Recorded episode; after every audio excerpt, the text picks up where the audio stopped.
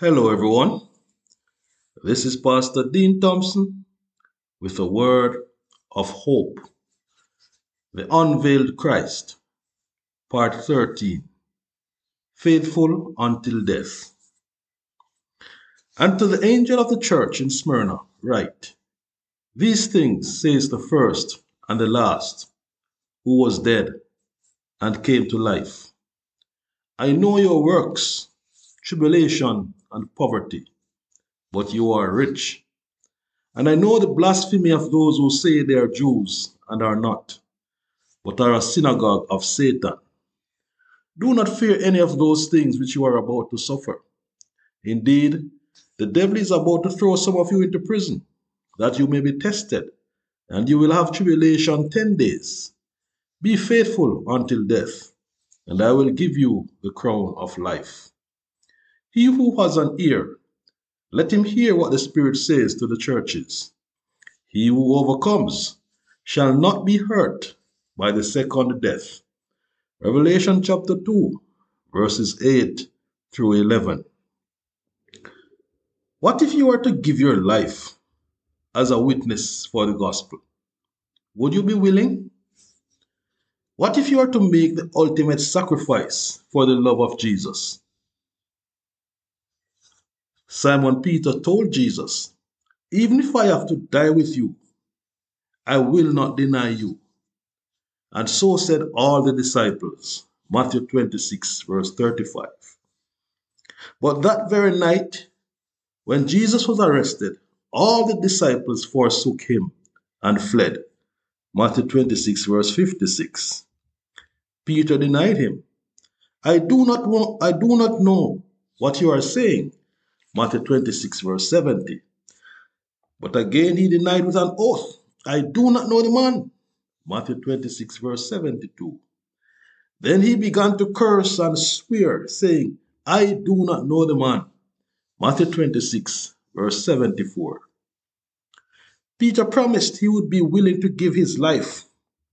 But here his life was not being threatened, and he denied his master. What about you? Would you do any, diff any different? What if your life was threatened? The Christians of Smyrna were being threatened. Their lives were at, stake, were at stake.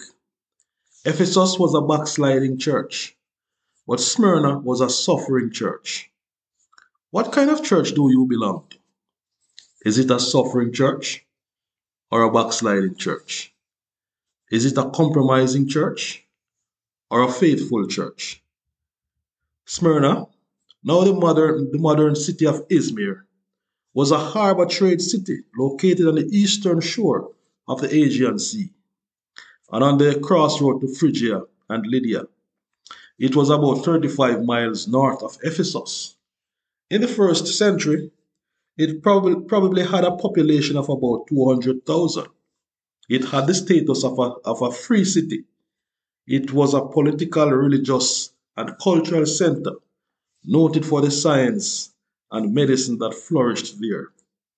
It was proud of its famous stadium, library, and the largest public theater in the province, seating some twenty thousand people. It was a wealthy and exceptionally beautiful city, claiming to be the glory of Asia. The city claimed to be the birthplace of the famous epic poet Homer. Smyrna had a special relationship with Rome and claimed to be the first in the ancient world to build a temple in honor of Dea Roma, goddess Roma. For the believer, life in Smyrna was one of affliction and poverty, Revelation two verse nine. There were two things that acted as contributing factors to the miserable and life-threatening situation of the church. First, Smyrna was the Mecca of emperor worship. By the time of the writing of the book of Revelation, emperor worship had become a civic requirement. It was the duty and expectation that every citizen would do this under the society's law. According to Stefanovich, once a year, every Roman citizen was obliged to perform the religious duty of burning incense on the altar to the godhead of Caesar, and then was issued a certificate To refuse brought about the threat of death. Smyrnians were openly very hostile toward the Christians in the city because of their refusal to participate in emperor worship. What was, what was the second thing that made life, made life miserable for Christians in Smyrna? In Smyrna, there was a large and strong Jewish population who were also very hostile toward Christians. In their hatred for the Christians, the Jews joined the pagans in wreaking havoc upon the believers. According to Stefanovich, they slandered the Christians before the local government, making malicious accusations, thus stirring up the pagans against the Christians and inciting the authorities to persecute them. The Christians were accused of being cannibals, atheists, and disloyal to the government. John depicts these Jews as the synagogue of Satan, Revelation three verse nine. Although they were in real danger, the Christians in Smyrna were found faithful. Many of them experienced horrendous suffering and death. Among those who suffered and died in Smyrna was Polycarp. He was the faithful bishop of the church in Smyrna in the first half of the second century. When he was a youth, he was a disciple of John, the author of the book of Revelation. To the Christians in Smyrna, Jesus presents himself as the one who was dead and came to life. They needed to know that there is hope beyond the grave, that death is not the end for the child of God. They were greatly afflicted, like grapes being crushed under extreme pressure. They were poor. They had practically lost everything as a consequence of their stance, of the stance they have taken because of their faith. They were poor in the world, in this world's goods, but rich in faith and love. The believers were counseled to stop being afraid of all that they were suffering and all they had to suffer in the future. Some would be tested in prison for ten days. Bible scholars see these ten days as a relatively short period of time, like Daniel and his friends, ten days of testing.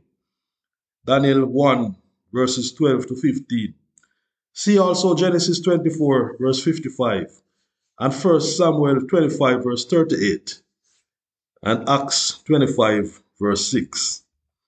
Those who are faithful unto death are promised a crown of life. What is this crown of life? This term is used once, one other place in the New Testament, James one verse twelve. In other places, it is a crown of righteousness, Second Timothy four verse eight, and the crown of glory in First Peter five verse four. There are two Greek words that are translated as crown in the New Testament. These are the diadema, that is a royal crown, and Stephanos. This is a crown of victory, a garland of leaves or flowers, such as was given to the victorious athletes in the Olympic Games that were held in Smyrna. This is to signify the exceeding joy that comes with victory. Stefanovich says, in the New Testament, the word appears, the word refers to the eschatological gift of God to believers. Stephanos is the word which Paul uses in First Corinthians nine verse twenty-five for referring to a perishable crown. In Revelation twelve verse one, the victorious church wears Stephanos of twelve stars upon her head. The "of" in the phrase means "consists of." The phrase should thus be understood to mean the crown consists of life. To receive the crown of life is to receive life. End of quote. The message to the church in Smyrna still applies to Christians who may be suffering under the pressures of life or the pressure of persecution and injustice. This is a message for those who may be afraid of the situations they are presently faced with or circumstances they may expect to face in the future. Jesus' counsel is for them to stop being afraid. Stop fearing. I am in control. There is nothing in life or in death, in time or eternity, Not nobody and nothing that can separate you from my love. Romans eight, thirty-eight and thirty-nine. The historical application of the message to Smyrna.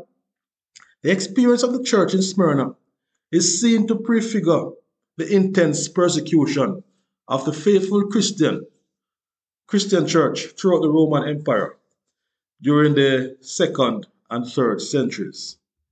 Quoting Stefanovich, historic interpreters have generally applied the ten days, Revelation two verse ten, to the notorious intermittent imperial persecution between A D three oh three to three thirteen, initiated by Diocletian and taken over by his successor Galerius. This period was also characterized by further departure from the simplicity of the gospel. In such a way, the church in Smyrna could represent the period in church history from the beginning of the second century until approximately A D three thirteen, when Constantine the Great issued the famous edict, Edict of Milan, granting Christians religious freedom. Oh God, please help us to be fully committed to you, so that we can be faithful until death. We do not know what situations we may be called upon to face in, your, in, in our witness of you, but we want to be able to stand faithful in all things. Help us not to fear the difficult situations we are faced with today, and help us not to fear anything that may be coming in the future. Help us, dear Father, to run this Christian race with patience, to endure to the end. Please help us that the crown of life will be ours someday. Amen. God bless you, my brothers and sisters.